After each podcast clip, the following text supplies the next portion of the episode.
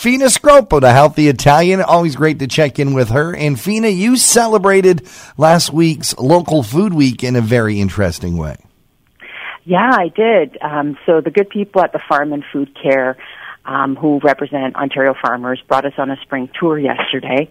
And we got to see sort of the behind the scenes of some of the agriculture, some of the people, and the processes of um, Ontario, on Ontario farms, to get a glimpse of how our food system and our our um, food in general is being produced and distributed. This is an interesting time, a, a critical time perhaps, for uh, local farmers. one hundred percent. There's a lot happening. We see it in the grocery store in terms of what's come in, different things, food prices, of course, the availability of food, those kinds of things. So what I what I took from that tour is that innovation is really key for the agriculture industry, and we're going to see a lot of changes, and we have to be open to those changes. And at the same time, we have to celebrate, and we have to embrace some of the changes and some of the innovation that's coming through. What are some of the things that we're going to see, you know, first? Well, for example, um, I visited, uh, we visited uh, a dairy called Sheldon Creek in Sheldon Va- Valley, and they were one of the first in Canada, for example, to make A two milk. And that's um, uh, a milk um, where there are certain cows that carry certain genes um, that carry an AT, uh, sorry, A two protein type, and that's um, a protein for people who um, can drink milk, who have sensitivity to milk, so they're more able to digest this milk. And they're making fascinating and delicious and, and nutrient-rich milk, um, flavored milk like coffee milk and strawberry milk, for those of us who are a bit more um, looking for something a little bit more indulgent, some rich creams and cheeses and butters. Um, and they're doing it naturally. They're doing it locally. Um, they're doing it in an innovative way where they've created a happy barn. And the cows, for example, um, you know, they milk themselves. Um, they're happier because their spaces are happier. Mm. And um, it's really just fascinating seeing that. Um, the other thing is that, like, agriculture has become a bit more technologically advanced, so they, they have ways to monitor these things. For example, the cows wear something that's equivalent to a Fitbit. And, you know, they can monitor all the different sort of things, how happy they are and, and, and how much energy they're expending and those kinds of things.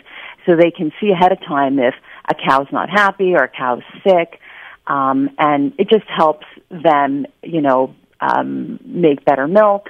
And, of course, um, the farmer feels good about creating a happier space. It's not just the, the family farm that has to innovate. Uh, food produ- all kinds of local food producers have to change the way they've been doing things, even if they've been doing it for generations.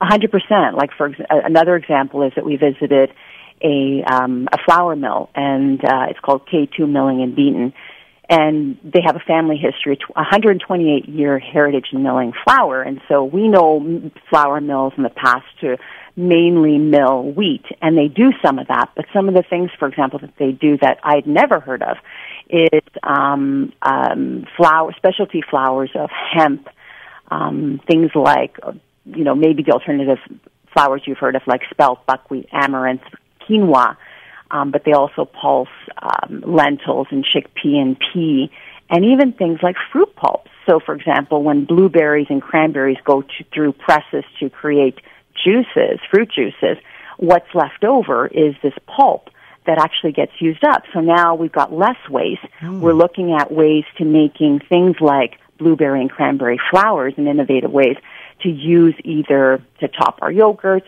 or to use as, as binders for um, foods perhaps that use artificial ways to bind food.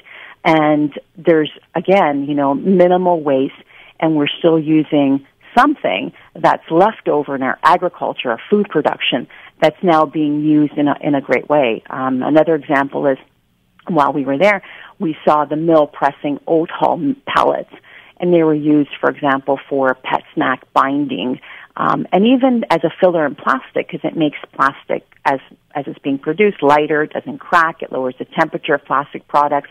So it's it's again really innovative ways to take our food to a, a new level, really. You chronicled much of what you saw on that tour uh, on your social media outlets. Yeah, you know what? It's all about inspiring and motivating people to learn more about, you know, food production and technologies that advance nutrients, taste production in food, because, you know, of course, if I know more, I can motivate others to eat healthier and to live a better life. So on my Instagram account, um, The Healthy Italian, I have um, quite a, a series of highlights of some of the things we saw, some of the things we learned, the people we met, the products we tasted, the products I brought home, because I couldn't resist, um, the foods we ate. They even had a, a wonderful lunch prepared for us with local food. So how, you know, even um, caterers use local produce to create mm. um, a wonderful spread, um, or just even a, a simple meal to bring to the table. You can find The Healthy Italian on social media and at the website, the healthy italian dot c a. Fina Scroppo, thank you so much for joining us here on Talk of the Town. Thanks so much for having me.